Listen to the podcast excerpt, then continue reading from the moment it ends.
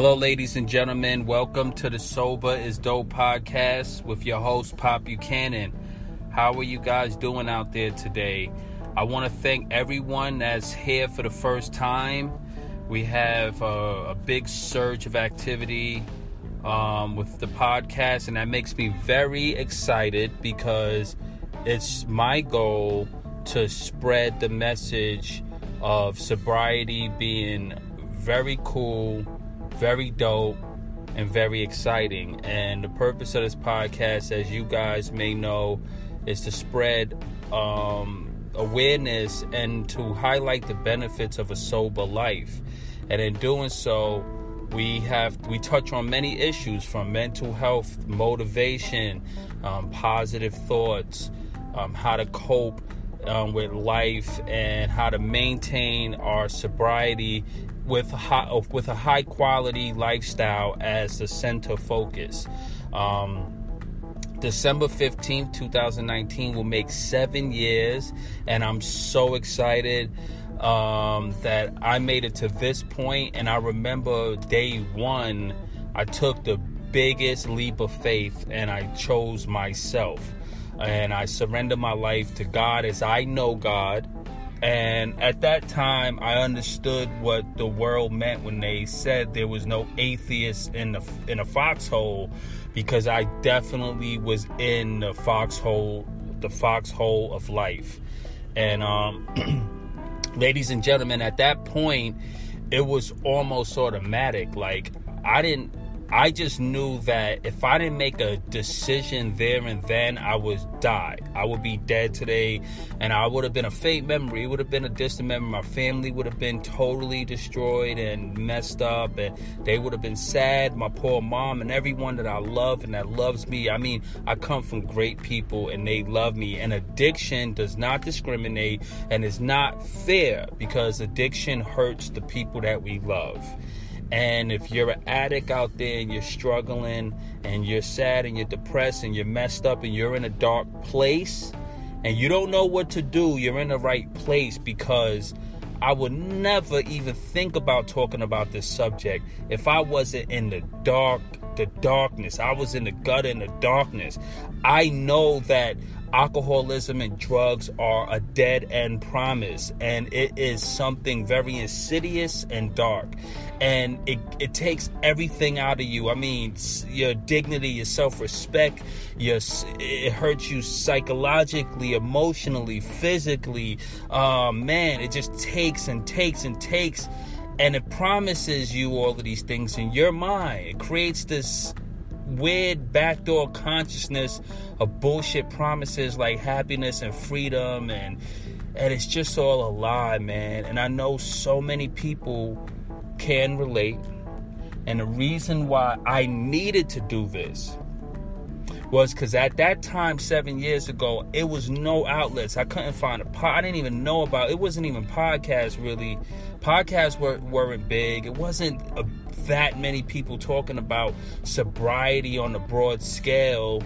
It was just like you will be you're you're an alcoholic and you hit rock bottom and then if you were lucky someone delivered you to alcoholic anonymous or or really try to get you into a rehab it wasn't too many places where i could go and really just binge on you know, someone who went through the process, someone who been there, someone who could relate, someone who could tell me, yo, it's okay. It's not, it's not just, it's not you. You have a disease, so let's start there. You're not crazy. You're not a psycho. You're not a dirtbag.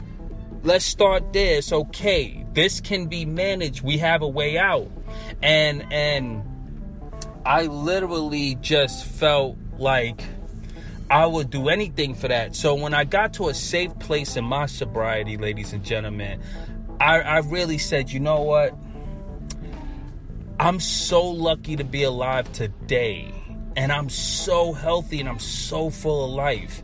I can't even remember like I, I, I remember vividly how it felt, but I'm so far removed just in seven years that you know I'm just, I'm a miracle. I feel like I'm a walking miracle. I am. I mean, you know, I'm alive and I'm whole. And I went through the fire, ladies and gentlemen. I'm talking about I lost everything. I lost a career, I lost a house, I lost a girl, I lost my health. I almost lost my mind. Um, I definitely lost my self respect and dignity because I was like messed up. And the only thing I could do was continue to drink. That's the only solace that I had. You know what I'm saying? I would get up and have to go right back to the liquor store and buy more liquor. And I was already depleted months and almost a year before. I was at rock bottom a year before I almost died. So I was like, I went way past rock bottom. You know what I'm saying? Like when they talk about rock bottom, I was like, damn. I, I, I was beyond rock bottom. I was on my deathbed, and it's and, and it's not just about me, ladies and gentlemen. I know when I say I, I, I, but I'm letting you know I I could definitely relate to the sacred thing of ours. Sobriety is sacred, okay? And why I wanted to do so for I say all of that to say this. If you're new and if you're a veteran of the Sober's Dope podcast, I love you all. Thank you for being here. You know, the Sober's Dope podcast is a raw, unscripted um, approach to my idea of sobriety, what it means to me, my experience, and all the benefits that I have from my sobriety and my recovery. All I, I share that with you guys, and um, is so important, ladies and gentlemen, and it means so much to me. I get up every day, I come home from work, I work, I have like two or three businesses, I have a full time job on top of that. I'm an artist, so I'm into music, so I have to create music and I have to juggle that. And then I do the podcast, I'm working on other projects, and I help people, and I'm just, you know, then I just, and I chill out and I relax and I try to take care of myself and I'm a regular guy, you know, who, you know, at some point in my life got lost. Some at some point I let the depression, the anger, the resentments of life take over, right? You know, um, and because I was drinking, I, I, I'm, I'm, I believe very strongly that if you are sad and you're suffering from some form of a loss, whether the the person that you're in love with leaves you or break up with you, um, that's a major gateway into addiction because you know, people tend to say, you know what, let's go out on a night around town, let's drink, you know, let's go do smoke some weed, let's go do some drugs, let's go unwind. But when you're really sad and depressed and you mix that with drugs and alcohol and you don't do the work to really heal yourself properly, it could kind of just funnel its way into major depressive disorder and extreme addiction. And for me, I think it was a combination between sadness, depression, anger, resentment, issues of bereavement, and being pissed off at life and um angry that I had to rely on this thing called alcohol to feel better. And and, and really upset towards the tail end that I could not stop this vicious cycle. It was like this thing that destroyed my life I need every day to feel normal. So then it's this physical affliction I'm dealing with. And that's the vicious cycle of addiction okay the same thing that curses us, the same thing that breaks us, is the same thing we need to feel normal and to feel okay. I used to get up and I, I swear to God, my nervous system would be so rattled that a penny could hit the floor and it feels like someone just shook my whole equilibrium up.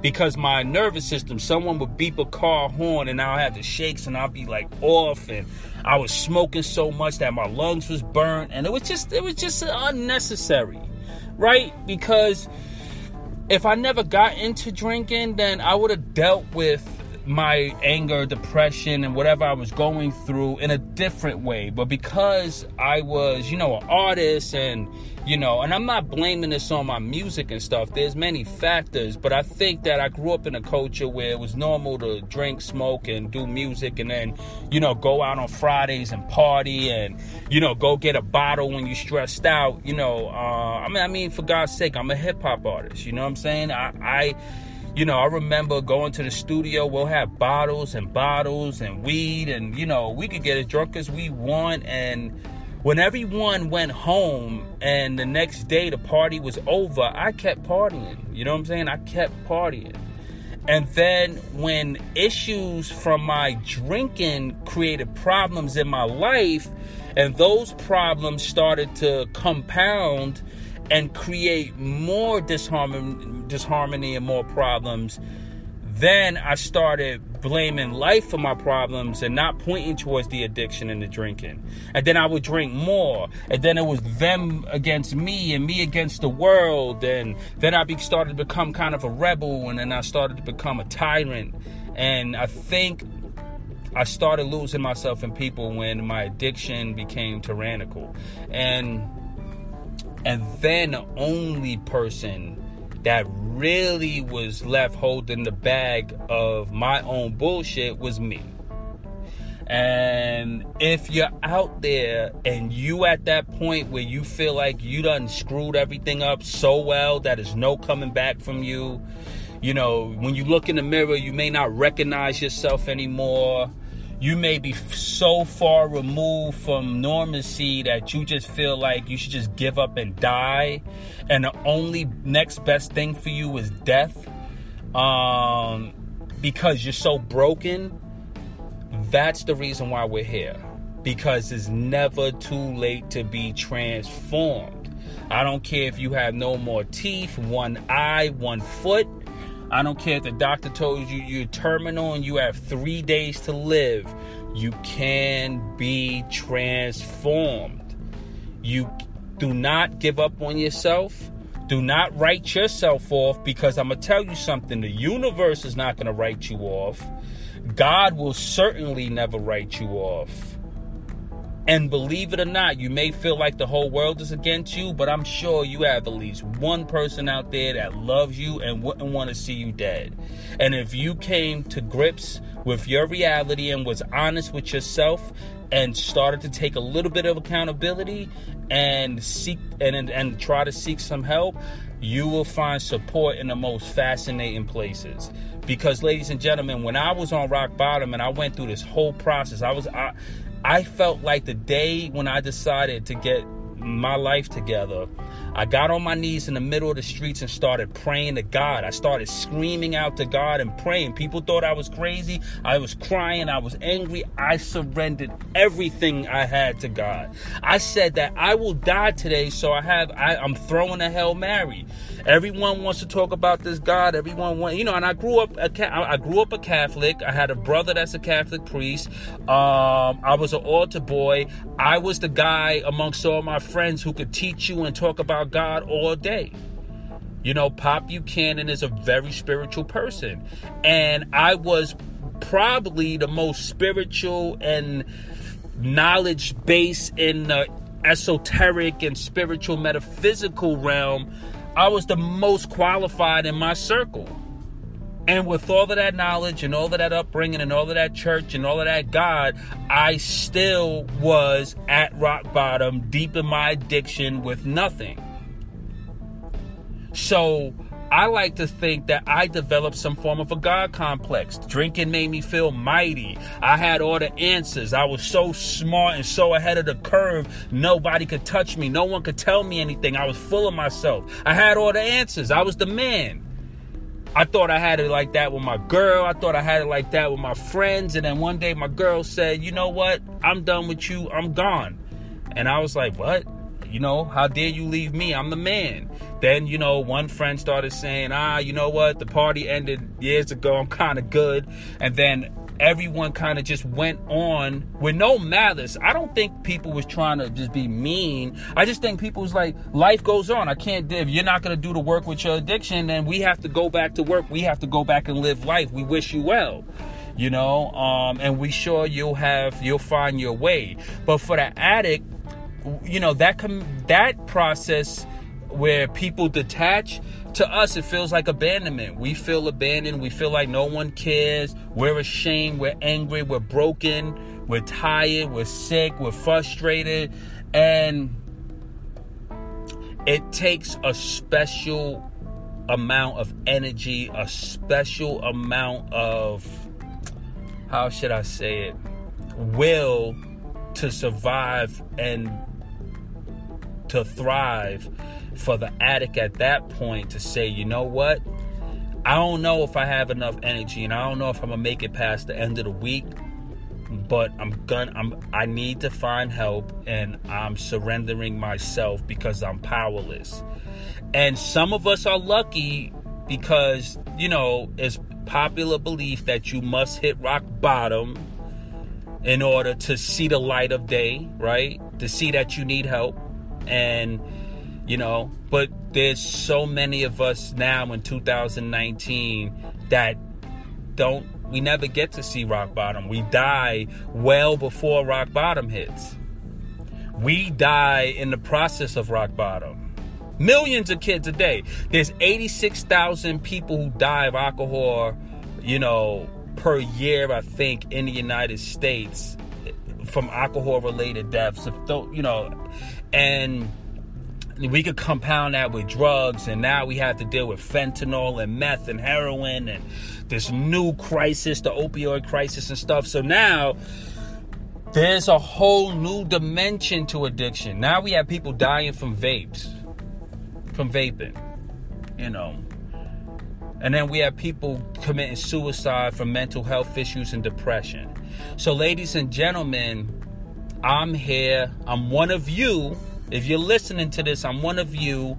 The Sober is Dope podcast is 100% non-for-profit, meaning that we don't. I don't have a Patreon page. I don't ask anyone for any money. We don't ask for donations and stuff. And the whole purpose of this podcast was for me to tell my story and to reach the millions of kids and adults and people out there who are in the process of giving up. Don't give up. So ladies and gentlemen, I love you. Um, I want to say this. This is mental health series, and I'm dedicating this series to a few people that I know through family members that just committed suicide um, and um, this is a major issue. There's kids out there, ladies and gentlemen, that struggles with mental health. There's adults. Mental health doesn't discriminate. The reason why we're doing the mental health series um, on the Sober is Dope podcast, ladies and gentlemen, it's just like you can't have, you can't talk about addiction if you're not talking about mental health you can't talk about alcoholism if you're not talking about depression and anxiety and bipolar and, and, and, and long term depression and maladaptive and all of these disorders. You can't talk about drug addiction if you're not talking about mental health because either our addictions is going to create a mental health component in our reality and either our mental health is going to drive us to addiction, but the process and the two I think are, inter- are, are, are important and they should be and they're interchangeable. So it's very important that we cover this because this is real, and I don't want anyone else to die on my watch. Not on my watch, not on your watch. So if you're listening to this, share the podcast because we're educating, we're sharing all the knowledge that we have, and we're letting people know you're not alone. So there's something to be said, ladies and gentlemen, about a person being in a dark place and stumbling upon a message like this and realizing overnight that there's millions of other people who share their experience. They're not alone some of us went through the fire already, and there's a safe place. All right. So, in the beginning of this podcast, you're gonna hear the sober is dope disclaimer, and one of the disclaimers um, is that we're not directly affiliated with Alcoholic Anonymous or any 12-step program, and that's true. But Alcoholic Anonymous was part of my recovery um, and I took an all-in approach to my recovery. M- meaning what? It, that means that I went to, uh, I spent a year in inpatient and outpatient rehab. I stayed there for a year. Um, I I dealt, I had uh, three or four counselors.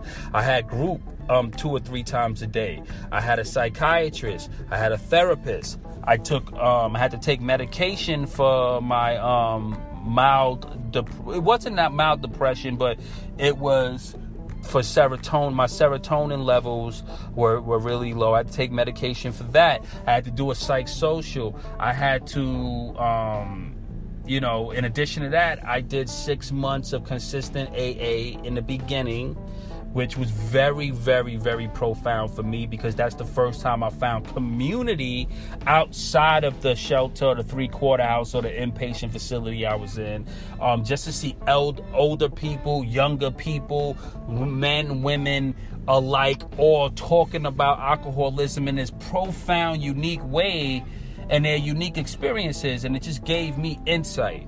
And I know, um, you know, people in the um, AA and NA community are really against us talking about this stuff publicly. But what I, I'm saying this: if you're out there struggling with addiction, you know, I'm definitely pro Alcoholic Anonymous and NA. It helped me. I suggest that is a good place to start.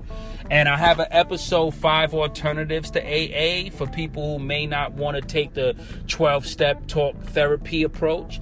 Um, we also have an episode about relapse. Um, um, you know, how to prevent, avoid relapse, how to deal with relapse. Okay, we have an episode called Before Rock Bottom. So it encourages people to seek help maybe before they hit rock bottom because we, you know, some of us don't make it to rock bottom alive okay? So i have th- those type of episodes in the queue for you guys. So there's a lot of nuggets here in the sober is dope community. We have motivational tips we have life transformation goals. We have a series called Becoming Superhuman, where we encourage people to be their to live their best life, to meditate, to pray, to just totally transform and you know rebuild your life from the ground up. We promote exercise and life transformation on this podcast, and we promote mental health and sobriety and living our best lives. So, ladies and gentlemen, this episode is about anxiety, but this could be its own little episode episode.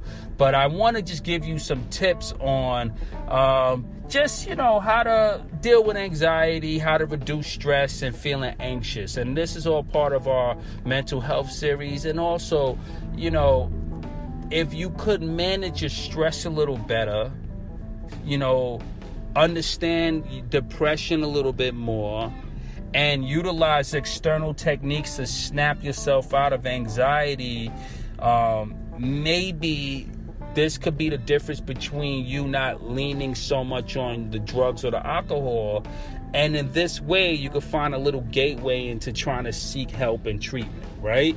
Okay um, so i didn't have too many of these skills prior to my sobriety. I understood the concepts of meditation. I definitely understood prayer but the alcohol was overpowering that.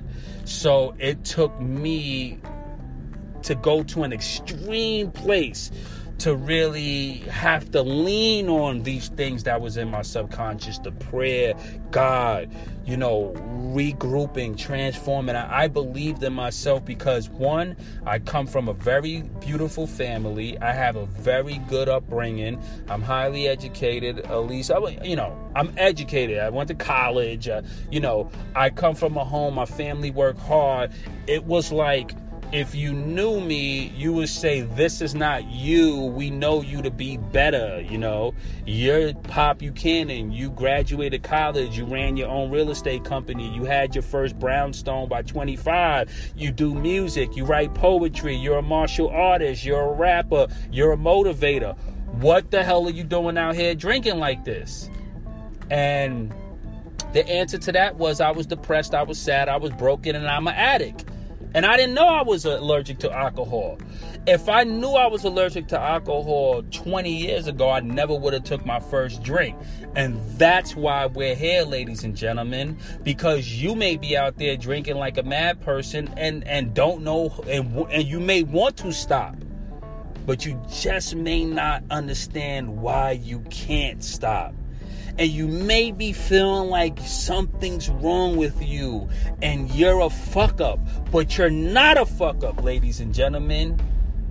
You're an addict and you are you may be allergic to the alcohol and you may be allergic to the drugs. And how that allergy starts is that these drugs and alcohol robs our brain of this vital neurotransmitter hormones like dopamine.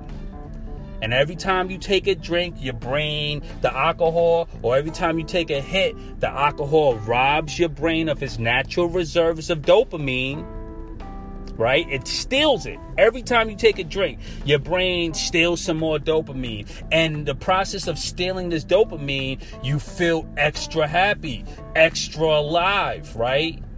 But when the alcohol wears off, your brain is looking for its natural reserves of dopamine and it's not there, and you crash and you feel lousy. You feel extremely abnormal. Why? Because you don't have any dopamine reserves. So, what happens when your brain, when alcohol or drugs robs your brain and steals the dopamine and releases it prematurely for no reason? You feel unhappy, depressed, crazy, you have the shakes, you feel nervous, you feel off, you don't know why, and you instinctively have you find a way. This happens automatically because you're an addict. You find a way to replace that dopamine that the alcohol stole and the drug stole by going to get more alcohol and drugs. And this cycle continues and it becomes more chronic because at some point, ladies and gentlemen, your brain will have no more reserves of dopamine because the alcohol and drugs would have permanently damage that part of your brain, to damage the ability. It robs the dopamine so much that your brain just starts to look for the drug or the alcohol. Because the brain is like, I have no more dopamine. So now I need more of that drug or alcohol to fill in the spot of that dopamine. And that's the cycle.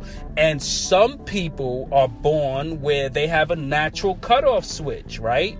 Non alcoholics have the ability to wake up and say, oh, yeah, I have a hangover, but that doesn't mean I'm gonna go get another bottle. That'll be crazy. I'm gonna go get some coffee and deal with it like normal people and feel a little groggy and go about my day. But the addict is gonna wake up and say, I feel crazy. I feel crazier maybe than a non alcoholic because you're allergic to alcohol or you're allergic to the drug. So you will feel more abnormal. You will feel out of place. You will feel like something is wrong.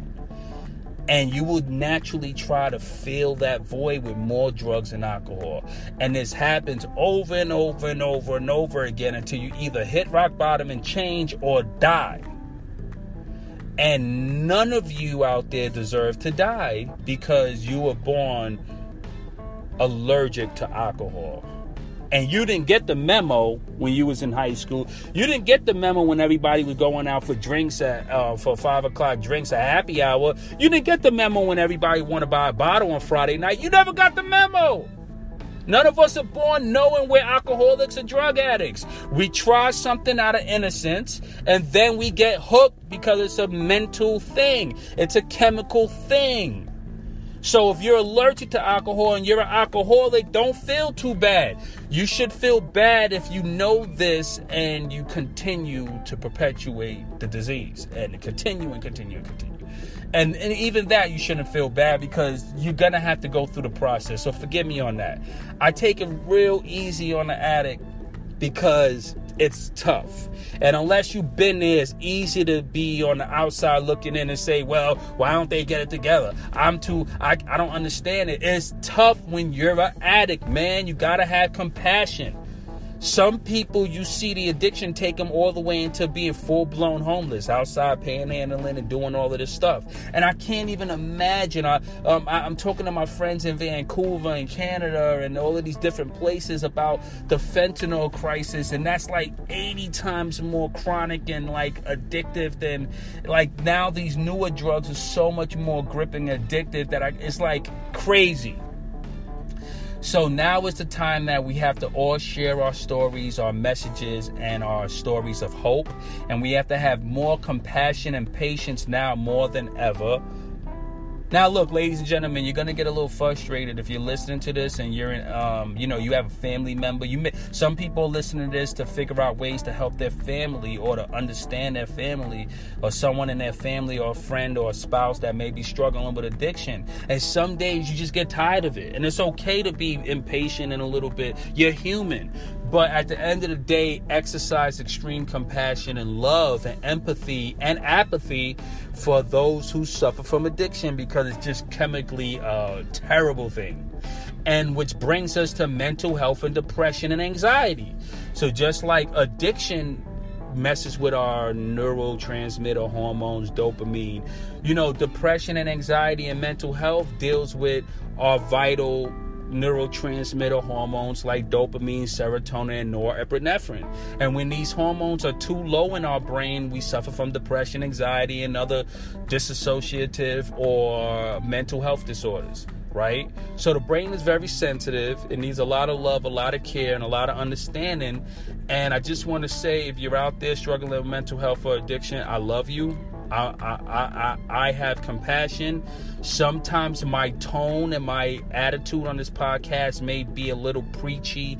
It may be a little Hasidic, maybe a little extra because there's a little tough love there. Like sometimes I do have to relate because I could relate to the addict and and because I suffer from mental health also, I could kind of let people know like, hey, hey, there's a lot that we can do to combat and to better ourselves.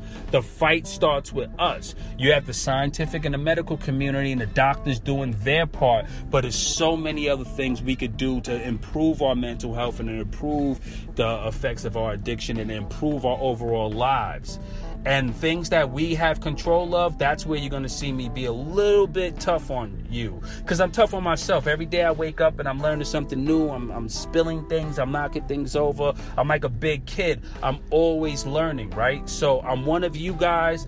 I'm one of the good guys. I love you and I'm here to share. So if you knew, that's my wrap up rant from episode 1 to episode 78. Welcome to the Sober Dope podcast. I'm your host, Pop Buchanan. We're going to cut to a message from our sponsor, and I'm going to catch you guys on the other side.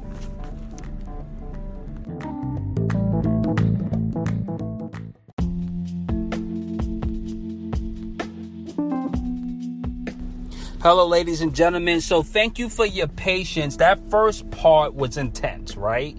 And I just wanted to really connect with anyone who, because there's so many people that's new coming into the podcast. I just really want to give you guys a real wrap up about me, where I come from, who I am. You know, again, my name is Pop Buchanan. I'm 40 years old. Um, I'm a college graduate. I have an associate's degree and a, a, bachelor's degree in business technology. I come from a real estate investment background. I'm also a hip hop artist. Um, I write a lot. I'm a writer and I'm working on a lot of projects. I'm always writing either lyrics or verses or poetry or essays. Um, what else? What else? What else? I love God. I'm fascinated with God. God saved me. He saved my ass. You know what I'm saying? Like I would talk about ancient aliens, the Anunnaki, this, that. I thought I knew it all. And in the face of my own extinction, I was like, God help me. Period. I don't care about what religion, what denomination. There can only be one.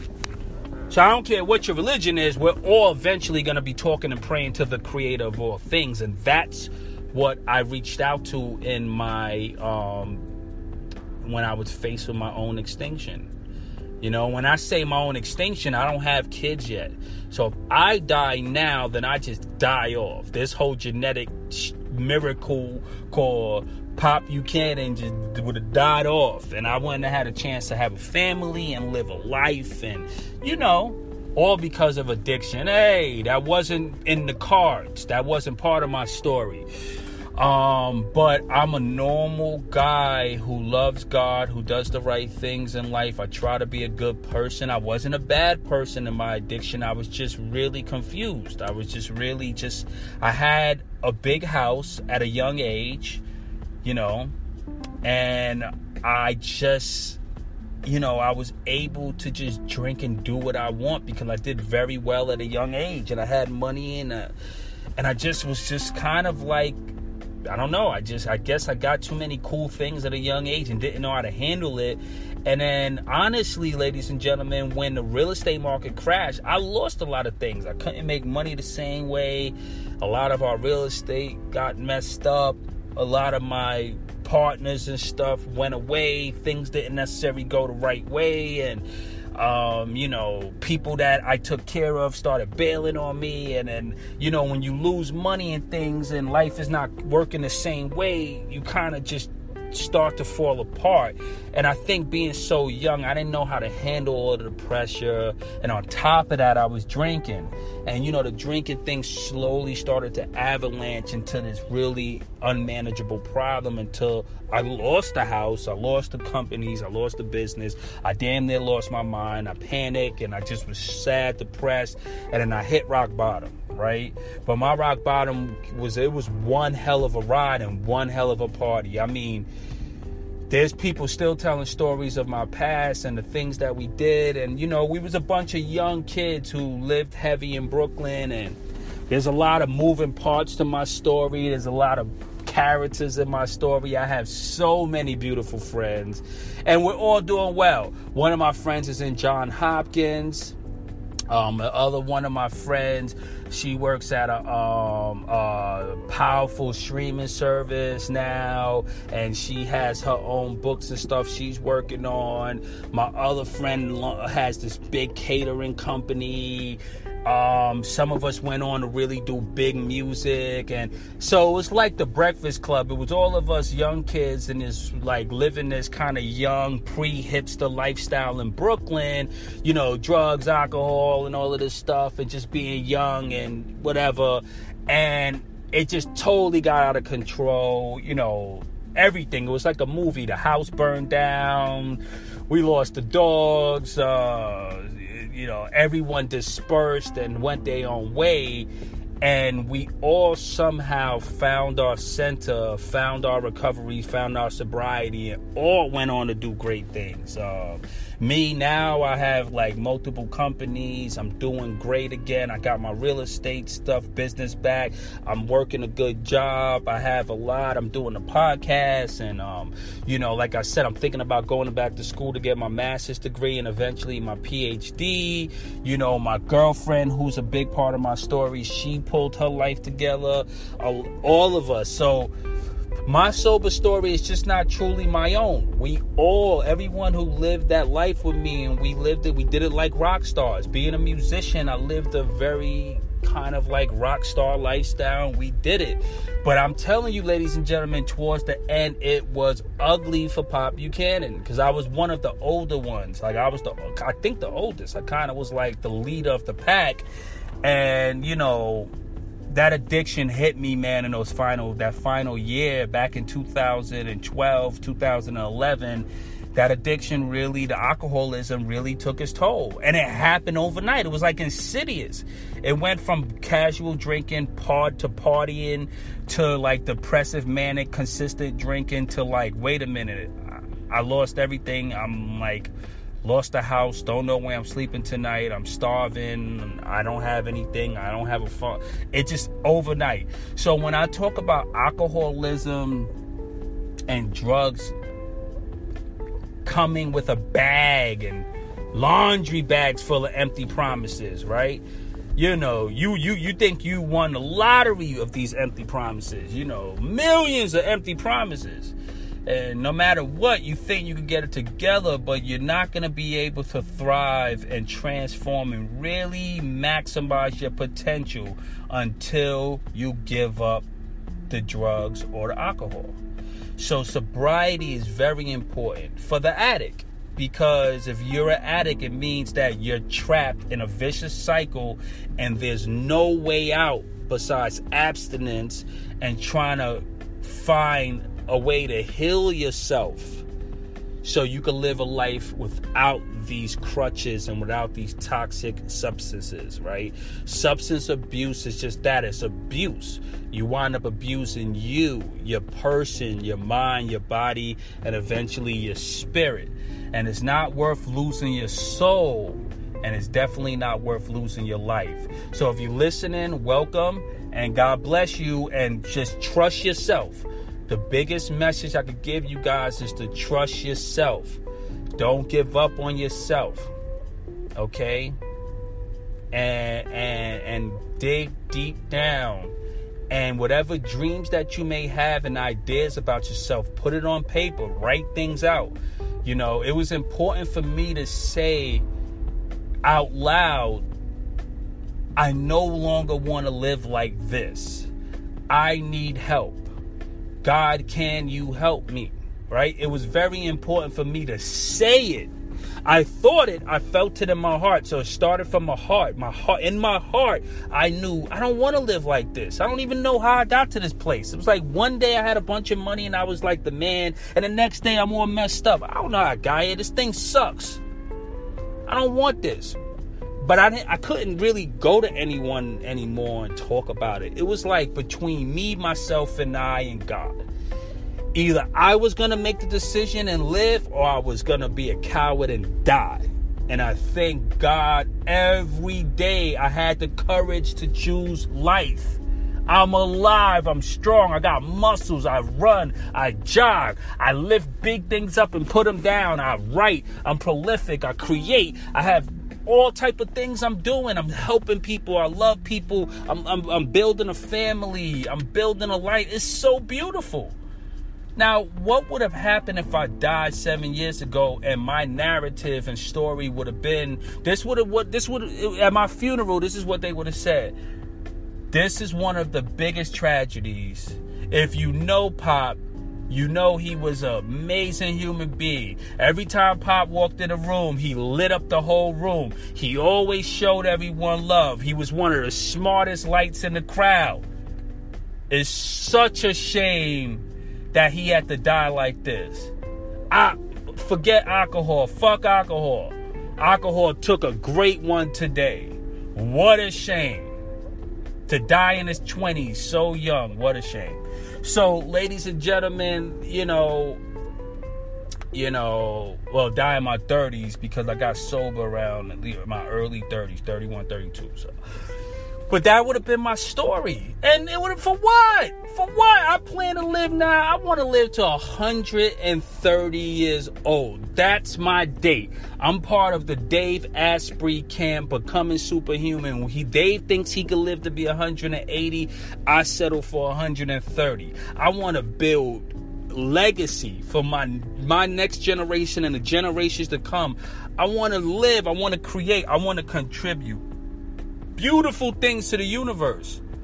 And alcohol and drugs would not rob me of that. And I would not. Well, I, I, I wasn't. I never. I, I, wasn't a drug guy, but alcohol is a drug. So when I say alcohol and drugs, but for, for most people, you know, in the sober dope community, we have people that's doing hard drugs. We have people that doing alcohol. We have people on pills. We have people here that have process addiction, gambling, sex addiction. Addiction is addiction.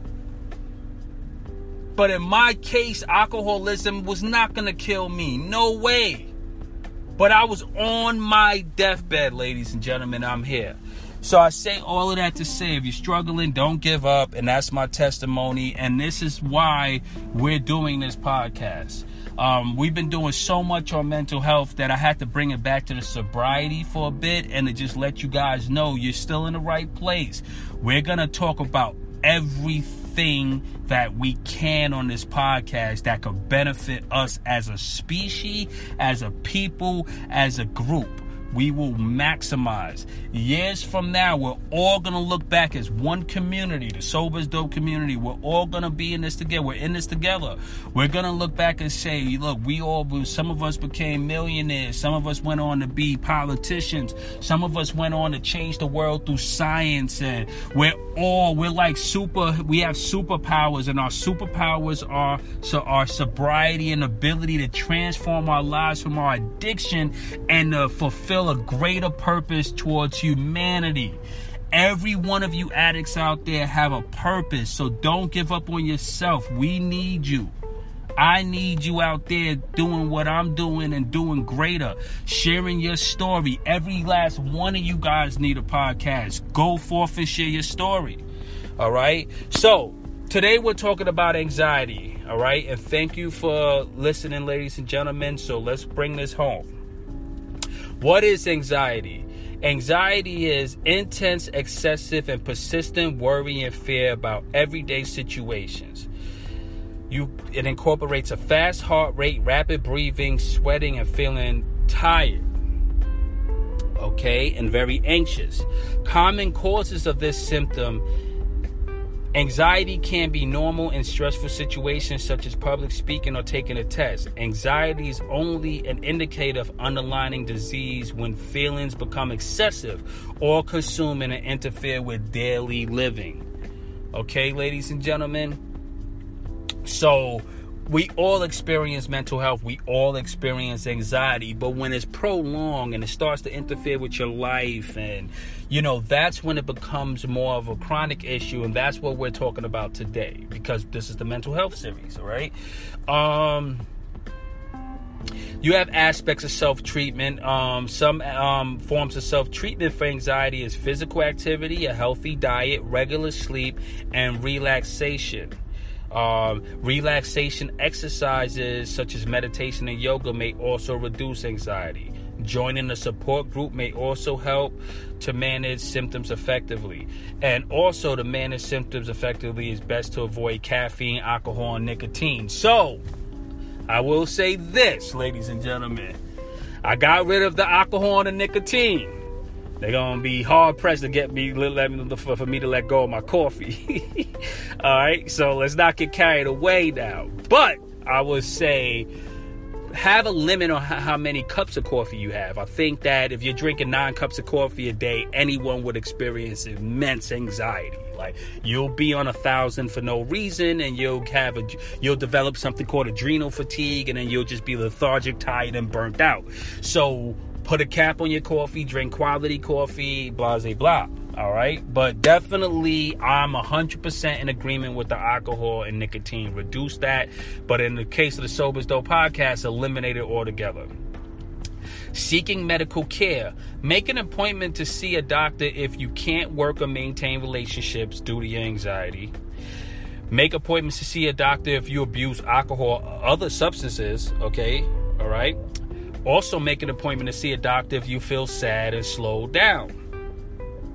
See a doctor immediately immediately if you're thinking about suicide and if you can't work or complete activities of daily living. Like if you can't bathe or brush your teeth or cook your own food or get yourself out of bed, definitely seek medical treatment. The Sober is Dope podcast is 100% in support of doctors, medical professionals, even homeopathic professionals, naturopathy, uh, everything related, medical, non-related, everything that you could do to get better. We're we're we're we're part of it. We're we're we're um, proponents of it. All right, health conditions related to this anxiety, anxiety disorder Anxiety disorder, a mental health disorder, is categorized by feelings of worry, anxiety, or fear that are strong enough to interfere with life. Symptoms may include excessive worry. This is why I have a whole head of gray hair at 32. I had a whole head of gray hair, ladies and gentlemen. I look strangely odd to people because I look very young. I look like I'm 27 but I'm 40, but I had a full I had a half a head of gray hair by 25. It was genetic, but mainly I think because it was genetic and because I had excessive worry, I just developed a full head, full coat of gray hair. Um, and I embrace it. I don't dye it unless I have to like impress. Like if I'm like, well, my girl doesn't mind, but when it start again, I'll control. I used to dye it sometimes, so she didn't realize I was a totally old fart, but that's neither here and there. Let's keep going. Symptoms also may include intrusive thoughts. Now, intrusive thoughts are just very disruptive to your normal thought activity or your normal life. It's the nagging, intrusive, negative thoughts that just keep like bothering you, man. That's when anxiety is starting to become out of control. Also, fatigue, mental fatigue, physical fatigue, adrenal fatigue, just really feeling drained. Like all you really want to do is get under the covers and sleep, right?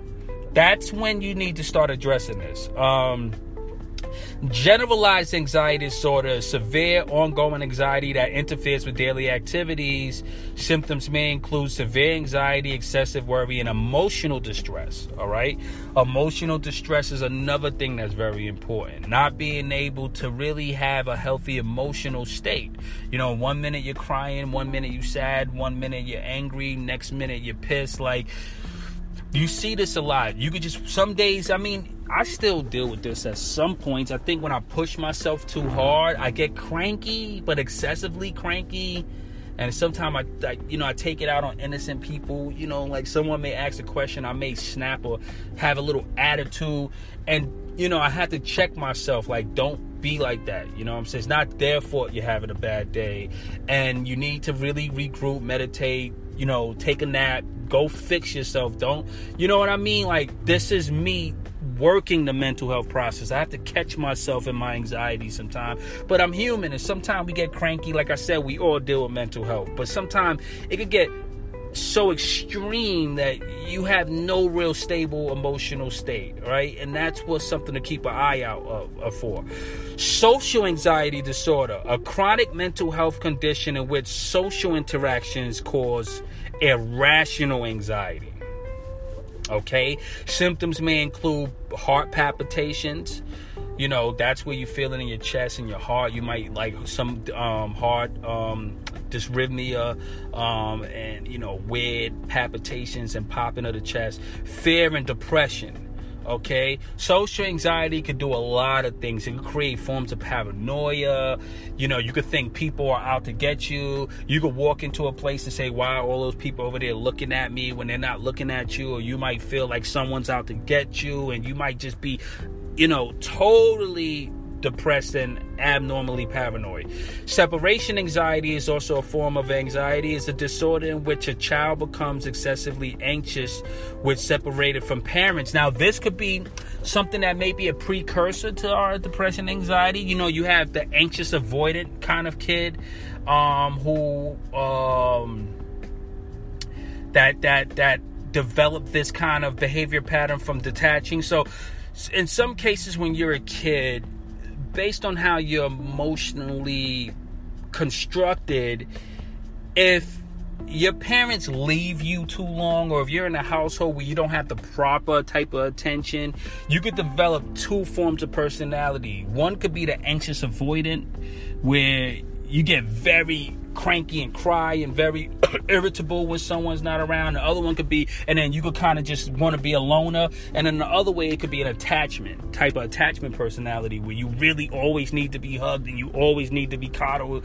and you need someone to always be there emotionally for you because of that separation anxiety starting from a baby. So a lot of our programming subconsciously deals with the first seven years of our life. You know, this goes into the theories of Dr. Bruce And the, the biology of belief, and then our subconscious programming is usually from the first seven years of our life, and this is our default programming for the rest of our lives. But we do know now that we can reprogram that subconscious programming through things like energy medicine and positive thought reinforcements and um, meditation and th- and hypnosis and theta. Um, but that you go listen to the episode biology of belief to get more into that stuff. But that this is a real issue. So obsessive compulsive disorder, excessive thoughts, obsessions that lead to repetitive behavior, compulsive compulsions. Symptoms may include anxiety, compulsive behavior, and ruminations. We also talk about thought ruminations or ruminations where your mind wanders. All right, the worst thing that we could allow in our depression and anxiety is a undisciplined mind. Our first step towards mental health is stop catching ourselves when our thoughts start to ruminate. And when our thoughts start to ruminate and wonder, we have to bring it back to a focal point. This is mindfulness. So, because our idle mind is a devil's playground, and we know that. And thought ruminations are totally unhealthy. Um, Five major types of anxiety disorders are generalized anxiety disorder, obsessive compulsive, panic disorder, post traumatic stress disorder. We just we did an episode about PTSD. You guys can go check that. Social phobias or social anxiety disorder. Um, I wanted to talk about this too. Um, ladies and gentlemen, since I've been in recovery, the more time that goes by, the more I think I have a social, not a social anxiety disorder, it's more like I'm really prefer not to be in crowds or I don't look forward to going out into social settings. I don't know why. I literally was the most social human being. I literally love being around people. I was the center. I was the most energetic person. I was the life of the party. So I bring this up to say that I'm okay with that. You're going to change in your recovery. You're not always going to be the same way you know part of growing up is like changing. And i and my advice to you guys is embrace that. Don't run away from that. Don't try to when you get sober or you get clean from drugs don't try to capture the old personality. Don't try to be the same person you was in your addiction. Don't try to edify people that way. A lot of my friends i had to really sit down and say look I know you love me because I was crazy. I know you love me because I was the life of the party. I know you felt free around me because I was a free spirit. I would jump off of cars. I would climb buildings. I would talk to any girl. I would dance with three, four girls. I would go anywhere, do anything. I was free. And that's what you loved about me. But if you're my friend, you got to understand I changed. I don't do any of that no more and I have no desire to do any of that. And some one day I woke up and I just was a different human being. And I said this is the next stage of my life and I'm going to get to know the new and improve me. And I'm not going to try to jeopardize my new identity to edify old people or old friends or old places if you can't get with the new me, then I'm sorry, then we just can't be friends. But I'm not gonna try to be something I'm not, because I don't have it. I don't have the same get up and go. My get up and go now is how I'm gonna build a skyscraper and write 400 books by the time I die. How I'm gonna be a multimillionaire and rebuild my old neighborhood. How I'm gonna help the next hundred million addicts find hope. That's my next. That's my new identity. So that's my new turn up right? So I embrace my new self. And I urge you, ladies and gentlemen, to embrace your new self, okay? What causes anxiety? Anxiety disorders have a complicated network of causes, including environmental factors. Elements in the environment around an individual can increase anxiety. Stress from a personal relationship, job, school, or financial predicament can contribute greatly to anxiety disorders. Okay. Our last episode, we talked about inflammation and depression. Anxiety can create stress. Stress can create inflammation in the body. Inflammation can drop your um, your hormones like dopamine, serotonin, and norepinephrine, and this can trigger more depressive symptoms. So I think it's all a vicious cycle, and we should all keep it together. All right.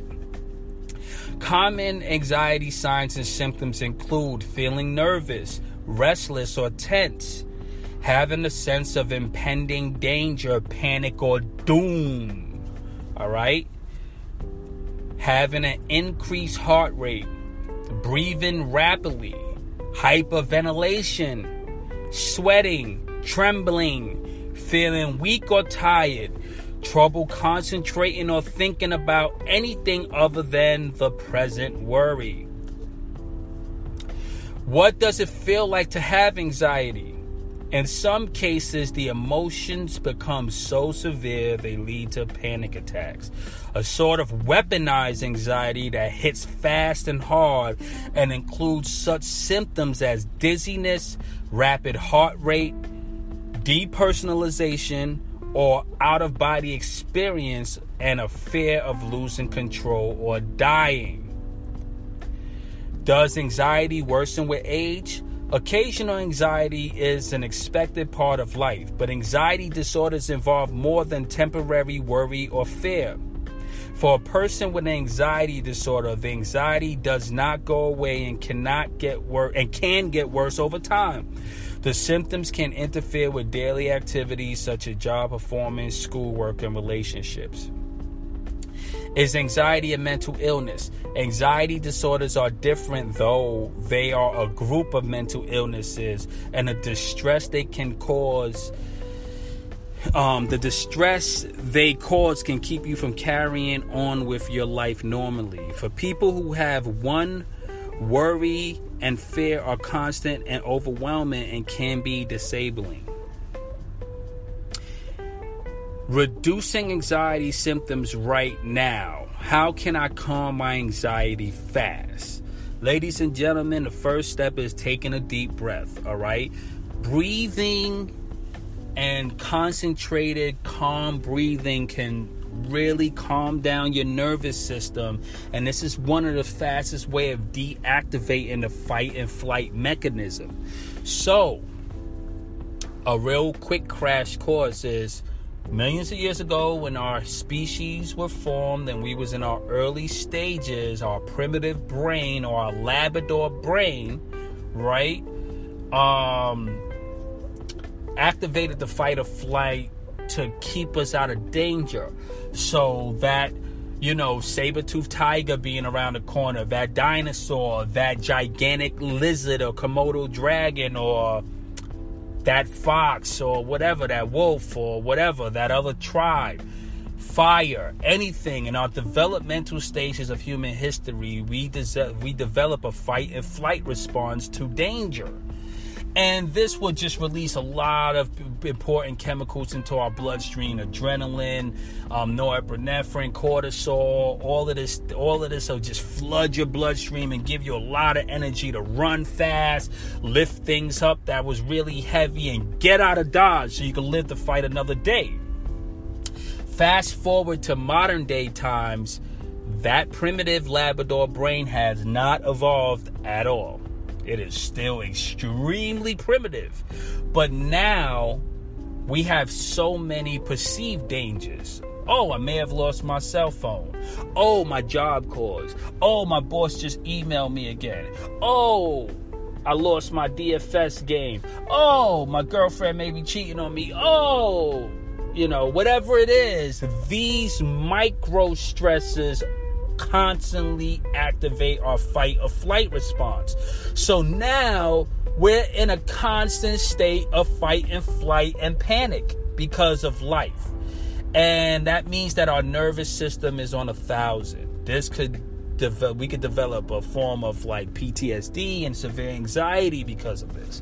So if we don't have a way to deactivate the fight or flight response and to snap ourselves out of it, then we're really gonna have a heightened state of cortisol in our bloodstreams all day and stress hormones and adrenaline for no reason.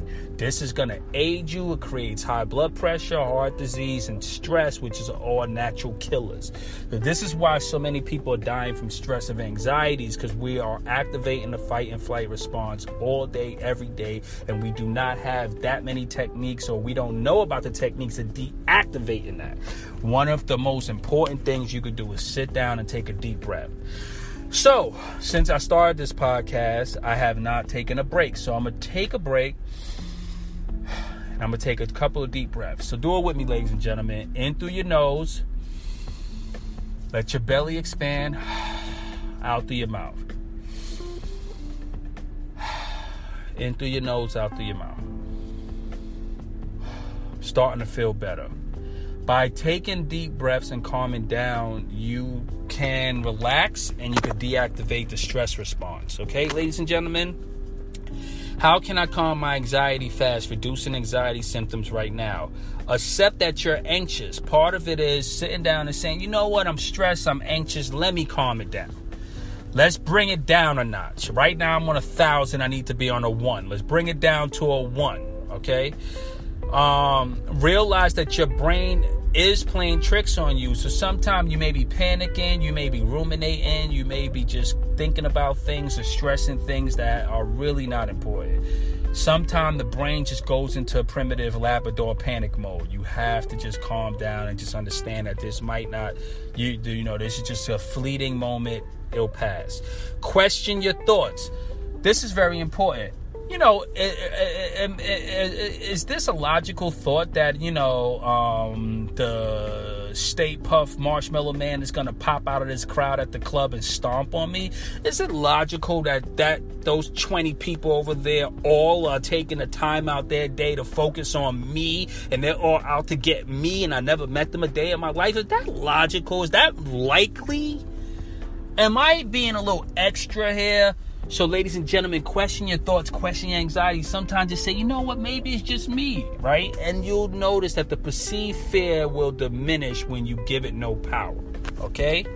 All right, what else? Um, use a common visualization. My common visualization is when I'm riding on, when I used to ride from New York to Boston, listening to my music and I used to listen to these like really I had a combination. I was listening to the audio book um, from um um um um what was it it was on meditation i was listening to my meditation audio book uh from uh, russell simmons um and that I forgot the name of that book, but that was one of my books. And then, then I will listen to um, Within Temptation. And Within Temptation is a music group that makes all of these music scores. So it'd be all of this drama, action, music kind of like soundtracks I would listen to. And then I would have like these virtual vision boards where I would imagine myself in the future as what I wanted to do, public speaking and like sober and this new me. And I would be riding on the Greyhound going to see my girl and you know and it was my early days so they would let us out of rehab on the weekends with special permission to visit family. And i used to travel to boston. I used to daydream. And that is my calming visualization. I take myself back to freedom and traveling and working on myself and being in a comfortable place of hope and that's mine. So figure out what yours can be. Um, be an observer without judgment. Sometimes we have to be able to observe our environment with an open mind and in a non-judgmental, compassionate way. All right. For me, I, I have to permanently always remember to be a non judgmental observer because I understand that humanity has flaws. We have our short, our, our, our low points and our weaknesses. And no matter what, we all have room to grow and we shouldn't judge one another. Um, focus on the now, right? Right now, what time it is now. This is mindfulness. Be mindful. Check out our episode on depression and mindfulness. This will help you combat depression. How do I stop worrying? Nine scientifically backed ways to stop worrying. Set aside a designated worry time. All right. So if you start to worry, say, you know what, I have 30 minutes a day where I sit down, I write down everything that I'm worrying about, and this is my worry time. So I don't let my mind wander about worrying because it's not my worry time. This is new. I never thought about this. I might do this. I might have a day where, a, a, a point in a day where I say, okay, this is my 15 minutes of the day to worry. And I write out, what am I worrying? Worrying about. And then I become the observer, and then I ask myself the question Are these fears and worries worth my anxiety? And 90% of the time it's going to be like, no. So nothing is worth raising cortisol and stress hormones in your body that could result into a heart attack or like some really depressive meltdown. Nothing is worth that. Your health is more important than that bill, that bill collector, what that person is going to think or what your boss is going to think. Don't don't let let's not put ourselves at terminal risk because of stress all right? Um kick your online addiction. So all right. Nine scientific ways to stop worrying. The online addiction thing i think as in relationship to stress anxiety and worry comes from a concept of comparison. Looking at other people's, um, you know, life reel or their like highlight reel of their lives with all of the highlights of their life all right? Because no one is online posting their bad hair days and their shortcomings and all of the negative stuff. Everyone is just online putting their brand ambassadors forward. The worst thing you could do is live a life of comparison. Don't compare yourself to what someone else is doing all right? It's not how you end a race. It's just win and it's on your own terms okay be comfortable with where you're at in your life. Focus on yourself and pray and be happy for people who are successful. Use their success and their light as a launch pad for your future success. All right? Trust me, it will go a long way because when you look at other people's lives and you start to judge yourself, that's the worst case of disaster. Don't do it.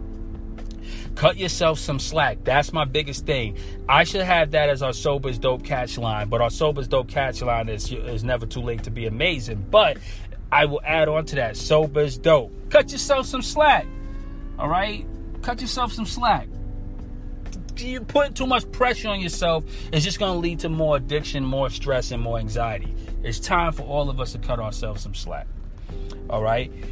Keep your hands busy. We know, we all know that um, you know, busy tames the beast. That's one of the things that I used to hear a lot in early days of my recovery. Busy tames the beast, busy tames the beast, and make time for meditation. Ladies and gentlemen, I don't meditate every day, but I do meditate when my anxiety in life gets on becomes too unmanageable. When I need a whole factory reset on my divinity, my identity, my emotions, and my humanity, I go into deep meditation and I do not come out until I'm a new person. And then I practice that with follow up maintenance. So I'm a big proponent for meditation. Um, my younger brother is a meditation expert. He's online at Shalom Melchizedek. Um, and um, if you're on Instagram, anything, type in um, Shalom Melchizedek and you can find him him and he could really teach you guys a lot about meditation. All right. And also download the book from Light Watkins entitled Bliss More. Bliss More is an excellent book that gives you the basics of meditation and a very powerful, digestible way where you don't have to be oming and, you know, crossing your legs and, you know, doing all of this fancy stuff. Meditation is designed to be very practical, very um, user friendly, and is designed to be done anywhere, anytime. Okay? Um, ex- all right, ladies and gentlemen, look, I think we covered a lot just now, and I want to end there. I think that's a lot for us to take in, but I just want to, before I end, I always like to leave on a medical professional note. And I have a message here from the ADAA.org, okay? And um, that's the Anxiety and Depression Association of America. And there's an article written by Dr. Alice Rizzi, and I'll put this article in the show notes. And this article goes over a few coping strategies, and it's important sometimes for me to talk about strategies from a medical professional perspective because, you know, there's a lot of stuff online. You know, you have like different ideas and thoughts, but I like to sometimes bring the medical, the solid medical doctor to the table. So, according to Dr. Alice Rizzi, all right, coping strategies. Um, she she actually says try these when you're feeling anxious and stressed. Take a time out Practice yoga, listen to music, meditate, get a massage, or learn relaxation techniques. Stepping back from the problems help clears your head. Eat well balanced meals. Do not skip any meals. Don't do keep healthful energy boosting snacks on hand. All right. Um, limit alcohol and caffeine, which can aggravate anxiety and trigger panic attacks. Get enough sleep. When stressed, your body needs additional sleep and rest. So if you know you're going through a stressful time or you're in a period of anxiety, sleep a little bit longer. Trust me, your body's going to thank you for it. Exercise daily to help you feel good and maintain your health. Check out the fitness tips below. Take deep breaths. Inhale, exhale slowly. We spoke about that. Count to 10 slowly. Repeat and count to 20 if necessary. Ladies and gentlemen, go check out our episode, The 90 Second Rule. The 90 Second Rule totally is designed scientifically to break you out of the fight or flight response and the stress response. Okay, so in addition to counting to 10 slowly, if you're really having a bad day and you're really having some PTSD and you're dealing with some heavy anxiety, close your eyes, relax, take a moment, and close your eyes and count backwards from 90 count backwards from 90. If you mess up, start over again. And this will help you really deactivate the fight or flight response. There's something magical and scientific that happens with the brain when you start counting down. Somehow, a countdown helps to calm and deactivate the stress response in the mind and in the brain. Um, so, go check out that episode. But according to Dr. Rizzi, just count to 10 slowly, repeat, and count to 20 if necessary. Do your best instead of aiming for perfection, which isn't possible. Be proud of however close you get. All right? Um, accept that you cannot control everything. Put your stress in perspective. It is really, um, is it really as bad as you think? Welcome humor. A good laugh go a long way. What i do is i go i have my go-to comedians that are so retarded and stupid. Not, not retarded you know what i mean. That's a brooklyn term we use for someone who's really funny but it's not it's definitely not appropriate for the mental health community. So forgive me sometimes slang could be taken the wrong way. But i mean if you're just dead crazy and stupid. Like my favorite comedian is Earthquake. Um, I love listening to um, Larry David. I mean, I could binge watch Curb Your Enthusiasm, and that tends to snap me out of any sadness, stress, or anxiety. It just helps me relax because these guys are totally crazy with their comedy. So I will, I, I definitely down for that. Forgive me for using the, the term retarded in terms of, you know, um, that's bad slang, and I shouldn't use it in that way. Uh, maintain a positive attitude. Make an effort to replace negative thoughts with positive ones. Get involved, volunteer, or find another way to be active in your community, which creates a support network and gives you a break from everyday stress. Learn what triggers your anxiety. Is it work, family, school, or something else you can identify? Write in a journal when you're feeling stressed or anxious and look for a pattern. Talk to someone. Tell friends and family you're feeling overwhelmed and let them know how they can help you. Talk to a physician or therapist for professional help.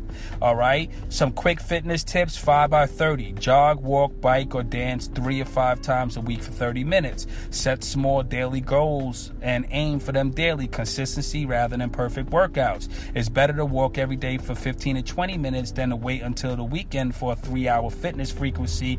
Also, long term excessive workouts creates what they call adrenal fatigue and it stresses your body and it causes more damage than um, than health benefits. So, short exercises. Keep your exercises short and sweet, and practice consistency. And it's always quantity, um, um, quality over quantity. All right. Find forms of exercise um, that you enjoy. Figure out what works for you, and do it. Um, distract yourself with an iPod or portable media device to download audio books, podcasts, or music. Many people find it more fun to exercise while listening to something they enjoy. Be patient when you start a new exercise program. Most sedentary people um, require about four to eight weeks to feel co- coordinated and sufficiently in shape so that ex- in shape so that exercise feels easier. All right, ladies and gentlemen. I hope you found this long episode very meaningful you know, I'm still trying to find my voice here. Every time I start an episode, I'm nervous. Sometimes I'm like messing up. Sometimes I'm like all over the place. You guys have been patient with me through the thick and thin, you my ups and downs, and you take what you can from it and you keep going. I love you all so much for giving me the time, listening to what I have to say because like I said, seven years ago I was gonna I was on my deathbed. I um, and I guess life had other plans for me. And if I'm here today to be able to share my story, and if you can find any value in this information, then I think I did a good job. And I do this with pure intent to maintain my sobriety. And I never wanted to talk about my sobriety until I had at least some healthy time under my belt. And approaching seven years, this was the year that I felt it befitting to share my story with you guys. And in the spiritual world, seven is a number that signifies completion. And the fact that I just turned 40 and it's on my seventh year of sobriety, I think numbers don't lie. Like jay-z said and i think i'm in my alignment and i'm at a and i'm this is the point in my life where i think i sh- i'm at the right stage to share my wisdom my experience my life the good bad and the ugly with you. And i hope you find value. I'm humble. I'm a servant. Last but not least, service goes a long way in our addiction and our recovery. So, volunteer. This is a form of volunteering. For me, I'm volunteering my time and energy to give back, and I get a lot more in return. Just the fact this is cathartic for me, and the fact that you guys reach out to me online, it means the world to me. You can reach Pop Buchanan at Pop Buchanan on Instagram, at Monk Healing, M O N K H E a L I N G on Instagram and Twitter. Um, and at Sober is Dope on Instagram and Twitter. You can also email me at monkhealing at gmail.com. You can find a little bit of my story on popbuchanan.net. And feel free to visit our Sober is Dope shop at soberisdope.net. Go grab yourself some souvenirs and um, all the proceeds go right back into putting together this podcast. Um, I love you guys. Please leave me a positive view um, review on iTunes. If you have a negative review, email me something constructive. Just try, just try to leave a positive review if you find value. If you don't, don't leave a review the more reviews that's positive, the more this podcast to get in front of some young kid who may be able to utilize it, or someone out there at a different stage in their life or their addiction that may need the help. So this is all a, uh, an initiative to spread awareness on the benefits of mental health and sobriety. So by leaving a positive message, you're doing your part in spreading the awareness that sobriety is the way to go. I love you guys. Thank you so much. I hope you enjoy this. Um, go forth. I'll catch you on the other side. Life is short. It's too short to live depressed. It's too short to live anxious. And it's too short to struggle every day with thinking about taking your life. I want to challenge you tonight to get up. That you're not quitting tonight. That one day it is appointed unto all men to die. But that is God's responsibility, not mine. And so I don't know who I'm preaching to tonight. But I want to say to you, get up. Your future is brighter than your past. I want to say to you in the balcony, get up. Your latter is greater than your former. I want to say to every person in this room, get up because the best is still yet to come. I got a God who works miracles. Come on and worship him in this.